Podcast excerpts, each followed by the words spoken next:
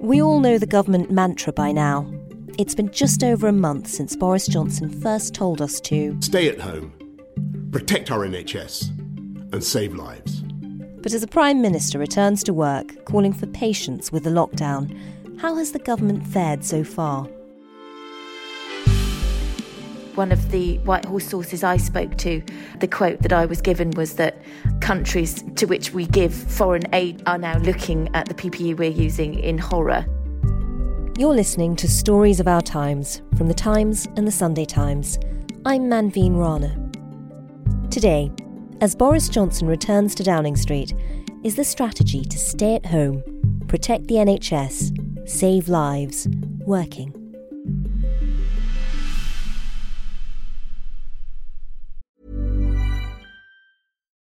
Life is full of what ifs, some awesome, like what if AI could fold your laundry? And some, well, less awesome, like what if you have unexpected medical costs? United Healthcare can help get you covered with Health Protector Guard fixed indemnity insurance plans. They supplement your primary plan to help you manage out of pocket costs. No deductibles, no enrollment periods, and especially no more what ifs. Visit uh1.com to find the Health Protector Guard plan for you. Hey, I'm Ryan Reynolds. At Mint Mobile, we like to do the opposite of what Big Wireless does. They charge you a lot we charge you a little. So naturally, when they announced they'd be raising their prices due to inflation, we decided to deflate our prices due to not hating you. That's right. We're cutting the price of Mint Unlimited from $30 a month to just $15 a month. Give it a try at mintmobile.com slash switch. $45 up front for three months plus taxes and fees. Promo for new customers for limited time. Unlimited more than 40 gigabytes per month. Slows. Full terms at mintmobile.com. I'm sorry I've been away from my desk for much longer than I would have liked. As the Prime Minister returned to work this week, a similar reunion with the office was taking place at the Sunday Times. Normally, Saturday would be our busiest day. It would be humming. There would be people shouting across the desk to get certain bits of copy through. Caroline Wheeler is the deputy political editor of the Sunday Times. This weekend, she found herself back in the office for the first time since the lockdown began. There'd be journalists conversing with each other, there'd be journalists on the telephone, and it was just very quiet. Yeah, I have to say it's a bit unsettling to be in a newsroom that's that quiet. And that's Rosamund Urwin, senior reporter. Although nearly everyone at the Times and the Sunday Times has been working from home since the middle of March, it still takes a rotating skeleton crew in the office, under strict social distancing guidelines, to get the paper out each day. Journalists are among those designated as key workers. It's so against the nature of what a newsroom normally is, yeah. particularly for us on a Sunday paper on a Saturday.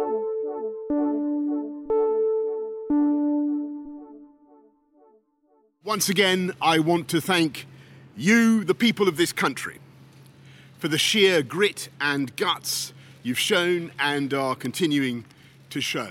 Boris Johnson is back at work this week. Caroline, what are people in Westminster saying about his return? We've sort of had a, a placeholder PM for a, a few weeks. Does this mean things will start moving? Will they be very different? Well, the briefing that we're getting from Downing Street is that the Prime Minister is raring to go, was the quote that was put out to the Sunday newspapers this weekend. There has been somewhat of a sort of void, some would say, since his departure. One Cabinet Minister described it to me as they hoped it would lift the spirits of the nation, that they would see him return and that he would show real leadership to the country again. So they're hoping it'll affect morale, but also in terms of the decision making, do we think things are likely to change with Boris Johnson back at the helm? Has there been a reluctance to take any big decisions without him? I think the reflection on Dominic Raab's tenure as First Secretary and deputising for the Prime Minister, as one Cabinet Minister told me, a lot of the decision making has been very process driven rather than politically driven. So I think with the return of the Prime Minister, there's a hope that those really political decisions will now be taken. And certainly we're hearing some noises from within government. One suggestion that they're going to change the slogan that we've been hearing everywhere, which of course has been stay at home, protect the NHS NHS, save lives, that that slogan may be changing towards the end of the week. So there's certainly some suggestion that there might be some kind of step change within government. And that really is reflected, I think, in the fact that we're now, what, a month into the lockdown? And certainly there are signs that the public are growing weary of it, but certainly that those within the party, both uh, sort of senior backbenchers, we've had the chairman of the 1922 committee, Graham Brady, and of course in the Sunday Times this weekend we've revealed quite a lot of disquiet from the Tory donors that bankroll the party, that it's very likely that the Prime Minister is going to take some heed of the advice they're giving him, which is now is the time perhaps to stop prioritising the NHS as much, which of course hasn't fallen over in the way that some were potentially thinking it might, and start thinking about the economy on the basis that there are some concerns that actually the collapse of the economy could in fact be more dangerous than the virus itself. We will beat the coronavirus, and we will beat it together. And therefore, I urge you at this moment of national emergency to stay at home, protect our NHS, and save lives. It's really interesting that they are thinking of changing that message because when Boris Johnson stood up five weeks ago and announced the lockdown, it was exactly how he sort of set it out. And it's sort of become like this frequently repeated mantra the stay at home, protect the NHS, save lives. In terms of the stay at home bit, how have they done in terms of the popularity with the public? I think what's really interesting about this is the polling that's been done sort of pretty uniformly since the lockdown came in has shown that the public are very much behind the lockdown. But when you ask the question about how many of you know people that have broken the lockdown, virtually everybody says they know somebody that has, which suggests that whilst people support the lockdown, they're not necessarily following it to the letter. Ah. And certainly some of the statistics that we're seeing suggest that certainly driving is starting to increase again. So there are some suggestions that the lockdown is starting to be flouted a bit more routinely. They introduced the lockdown at the time that the public wanted it. They'll ease the lockdown at the time the public wanted it. But the thing nobody wants is to end up with a situation where it's being sort of imposed rather than done by consent. It was interesting this weekend that at the same time, some of the commentators, I think Allison Pearson at The Telegraph, who's normally a big Boris Johnson cheerleader, has been talking about flouting the rules and encouraging people to break the lockdown. Is that a bit of a shift? They, uh, do you think that will worry Boris Johnson if people who normally are very supportive are now sort of challenging the idea of lockdown? I think it will worry him. I mean, I think, you know, that's sort of echoed in the piece that we've had in the Sunday Times, which is you are starting to see quite a lot of disquiet on his backbenches. The idea that the 1922 committee are sort of not behind him will be of concern. Now, I think what's precipitated some of this has been some of the rather aggressive briefings from Downing Street last week, where it was suggested that the Prime Minister's own experience of coronavirus, having nearly lost his own life to it, had really made him a bit more tentative about the lockdown. And actually, there were quotes suggesting that he would be in no rush to lift the restrictions. And so I know it is tough. And I want to get this economy moving as fast as I can, but I refuse to throw away all the effort and the sacrifice of the British people and to risk a second major outbreak and huge loss of life and the overwhelming of the NHS. And I ask you to contain your impatience because I believe we are coming now to the end of the first phase of this conflict. And I actually think that that's caused a degree of alarm amongst the party because even a Treasury forecast that had been circulated amongst cabinet ministers show that if the lockdown goes on for too long, you really don't have much of an economy to come back to because people start making longer term decisions even beyond the furlough process.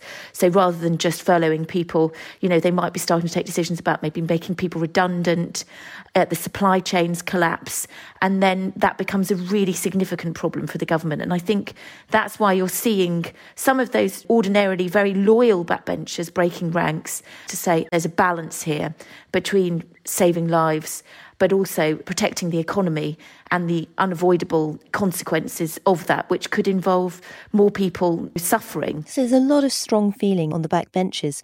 How will he deal with the cabinet? Is the cabinet split along those sort of safety first versus you can't put the economy on ice forever lines? Do we know who's veering in which direction? From what I can gather, I mean, there's been a lot made of the doves and the hawks within cabinet. The sort of outrider for the hawks have been Rishi Sunak, the Chancellor, the Business Secretary Alok Sharma, and on the dove side, you've got Hancock, the Health Secretary.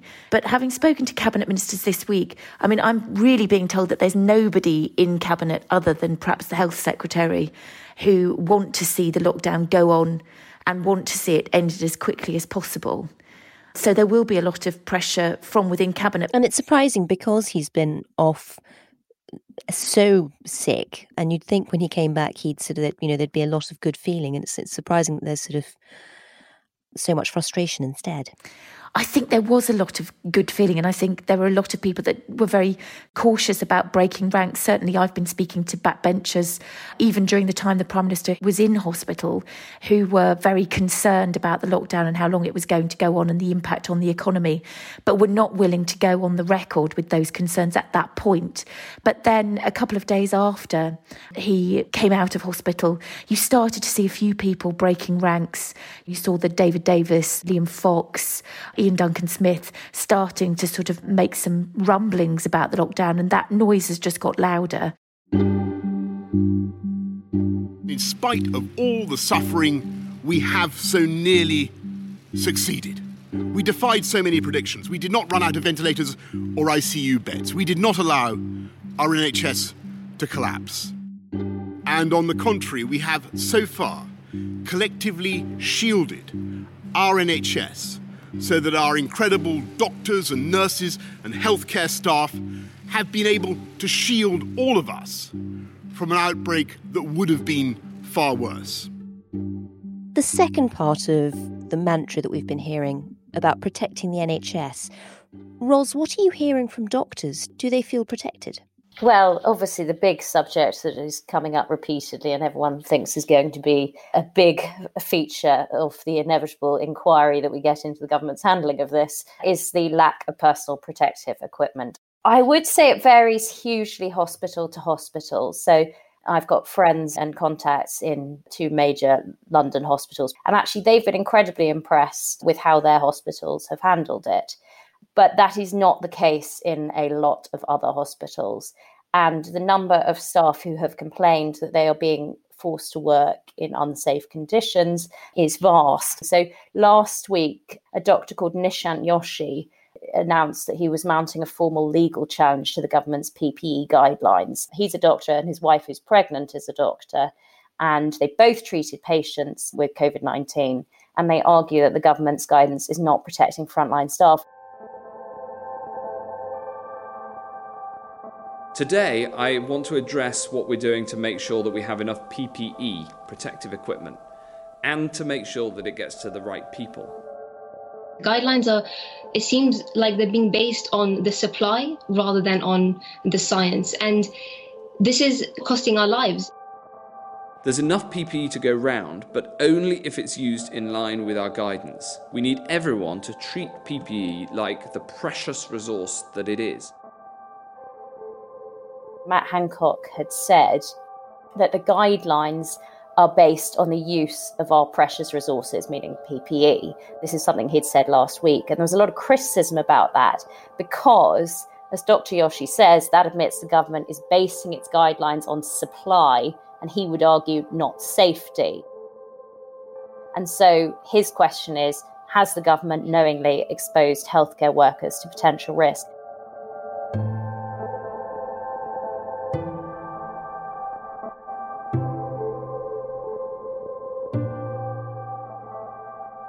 These people do not feel protected. A clerical worker who actually works in an A&E told me that she is not entitled to any personal protective equipment, not even gloves. And she had taken to, it was rather heartbreaking, I should add, she's also pregnant. She had taken to walking around the corridors in a builder's mask, which she called DIY PPE. And she actually has a lot of interaction with patients. I have to say, the basic thing of have we protected our NHS staff well enough? I think it's impossible to argue that that's the case when the current data suggests more than 100 health and social care workers have died.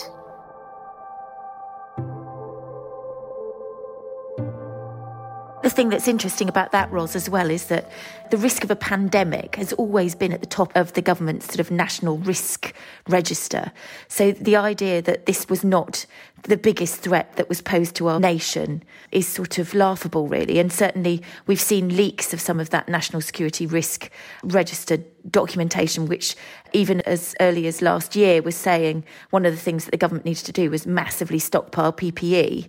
And of course, that didn't happen. And then we've seen some modelling which was circulated amongst ministers during the week, which, on the basis that we've used a billion items already during this pandemic, the forecast is that we might be short of up to a billion more in a sort of 90 day period, which really exposes the fact that there has been a lack of forethought in terms of stockpiling these kinds of items. It's an astonishing story. Who was that commissioned by? Who was that report for? It was commissioned for the government. It's fairly standard that the government would do something like that, particularly when you're in the middle of a pandemic and there's a particular item that you're desperately required in order to keep your frontline staff safe. But it was pointed out to me by government sources that this was quite an extraordinary number of potential items that are short. It's very difficult to stockpile very quickly, and we've seen lots of reports of organisations and companies that have had this PPE equipment, just simply not being able to get in touch with the government and highlight to them that they've got these products for sale. Since we've written our article, I've been contacted by two companies that make PPE to say we have not been able to get the British government to take our PPE, and theirs is of the highest standard. This is the other problem that it's fantastic that all these small businesses and people from their kitchens or whatever are making PPE, but often they are not of a high enough standard to be used on the front line, i.e., in hospitals. One of the Whitehall sources I spoke to, the quote that I was given was that countries to which we give foreign aid are now looking at the PPE we're using in horror because it simply wouldn't meet the standards of PPE that they use in their countries. And certainly we know that to be the case in China. And you've had uh, contact with a whistleblower, haven't you, Ros, who's really exposed this? Yeah, so in the European Economic Area, they have something called a CE mark, which indicates that you've got the highest standards for health and safety equipment. Now, you don't need to uh, use that anymore in this country. It, that's in order that, that they can get more PPE in. So we can get stuff from countries outside the European Economic Area and also that's made locally. Now, the problem with that is that, yes, some of it may be of really high quality, but it hasn't been as rigorously tested as it would normally be.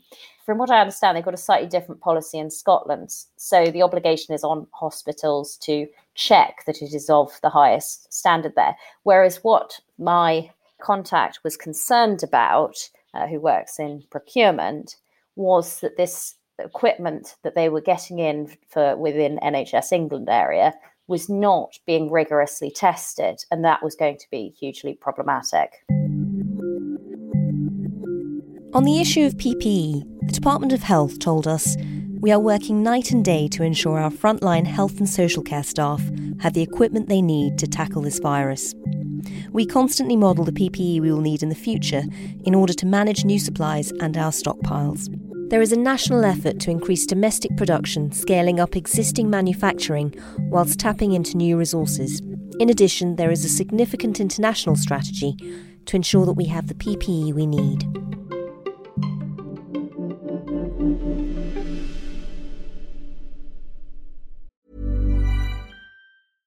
Hey, I'm Ryan Reynolds. At Mint Mobile, we like to do the opposite of what Big Wireless does. They charge you a lot, we charge you a little. So naturally, when they announced they'd be raising their prices due to inflation, we decided to deflate our prices due to not hating you.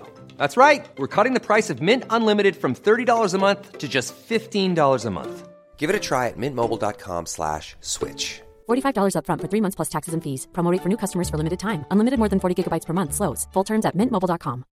When you make decisions for your company, you look for the no brainers. And if you have a lot of mailing to do, stamps.com is the ultimate no brainer. It streamlines your processes to make your business more efficient, which makes you less busy.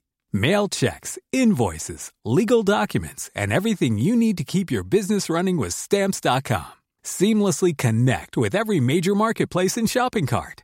Schedule package pickups and see your cheapest and fastest shipping options from different carriers with rates up to 89% off USPS and UPS rates. And with the stamps.com mobile app, you can take care of mailing and shipping wherever you are. Make the same no-brainer decision as over 1 million other businesses with stamps.com. Sign up with code program for a 4-week trial plus free postage and a free digital scale. No long-term commitments or contracts. That's stamps.com. Code program. I'm David Baddiel. I'm a writer and a comedian and a Jew. I'm Sayeeda Warsi. I'm a businesswoman and a politician and a Muslim. Jews and Muslims always seem to be in the news or on the news. Lots of people talk about us, and this is us talking about ourselves. The kind of things that people say don't touch, Yeah. we are going to go there. I mean, I think Jews and Muslims are talking about these things, but I think they're not talking about them together because they're worried that if they do, sparks might fly. A Muslim and a Jew go there. Find us wherever you get your podcasts.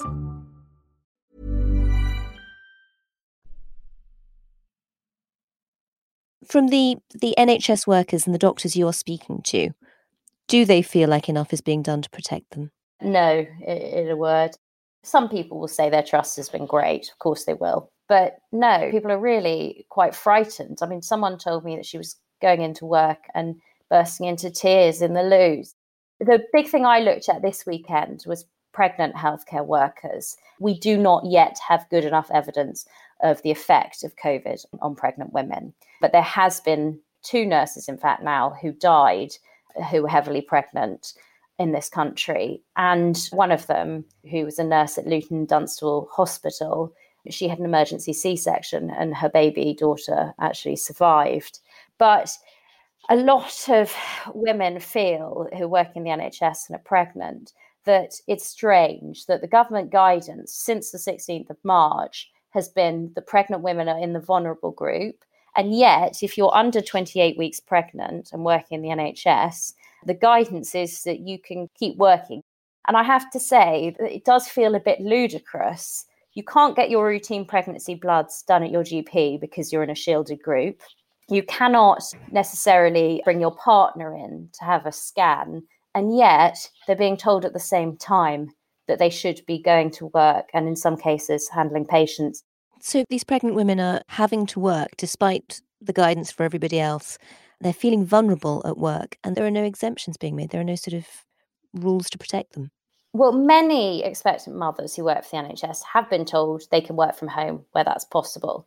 And this would only apply up until 28 weeks pregnant, where the advice is that you are, completely entitled not to be at work. Obviously, decisions are made on a departmental level, so people are being moved off COVID wards. Although I did find a nurse who was on a COVID ward and was pregnant and had told her department head that she was pregnant. So I did find that particular case shocking. And are they scared, these women you've spoken to? Yeah, I mean, lots of them were suffering with anxiety, and that actually, I have to say, from on personal level, uh, I found it very upsetting because they said, "Well, this has made me anxious at a time that should be happy." That's the other thing, you know. This should be a happy time for people, and obviously, it's a very tough time to be pregnant anyway. But if you're additionally working in the NHS, I think it's downright cruel, really. I have to say, I think there should have been a blanket policy where they were told they were all entitled to be off on full pay. But one of the problems there is that because the NHS has a predominantly female workforce, I think they were scared they couldn't cope if they gave that policy out. But some places have been excellent. And some people said, well, actually, I was entitled to work from home from the beginning. But I do think this is one of those issues where the guidance doesn't really reflect the reality because I think if you're pregnant, you feel that when not enough is known about this virus and the effect on pregnant women, you can't possibly be telling people, yes, you need to go and work with sick people.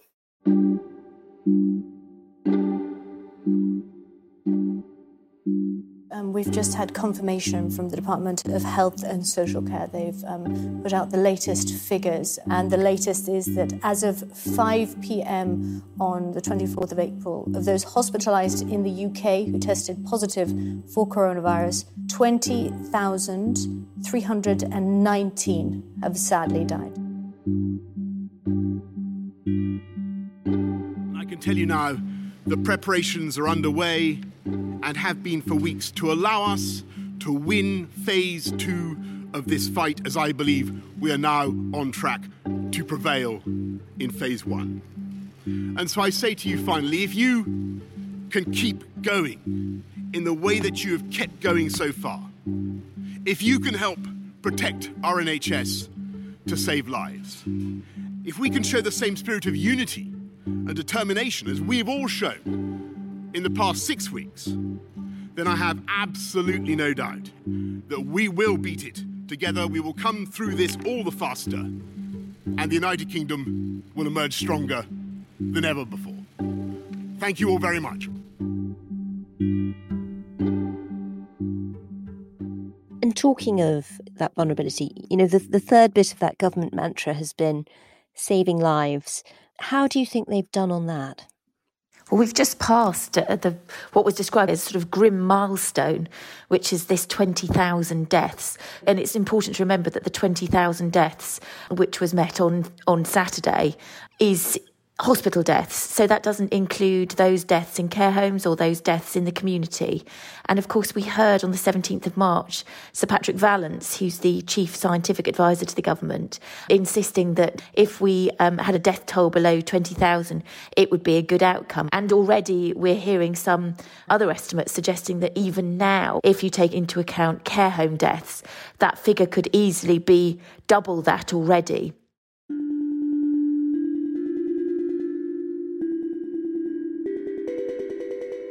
Welcome back to Downing Street for today's coronavirus briefing.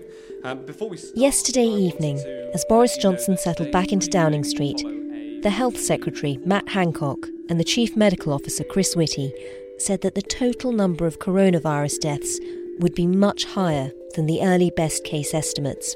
And sadly, of those hospitalised with the virus, 21,092 have now died. So I'm, I'm really cautious about putting these absolute numbers, but I am absolutely clear also that the 20,000 number is, is not where we will be once we add in the direct and indirect causes both in and out of hospital. Sadly, these deaths figures include 82 NHS colleagues and 16 colleagues who work in social care. Matt Hancock announced a life assurance scheme for frontline NHS and social care workers who die from coronavirus in the course of their work, paying their families £60,000. They dedicated their lives to caring for others. And I feel a deep personal sense of duty that we must care for their loved ones. And the government repeated the message we've all become so familiar with over the past month. I know that lockdown is hard for so many people. But let us all have the resolve to see this through. So please, stay at home, protect the NHS, and save lives.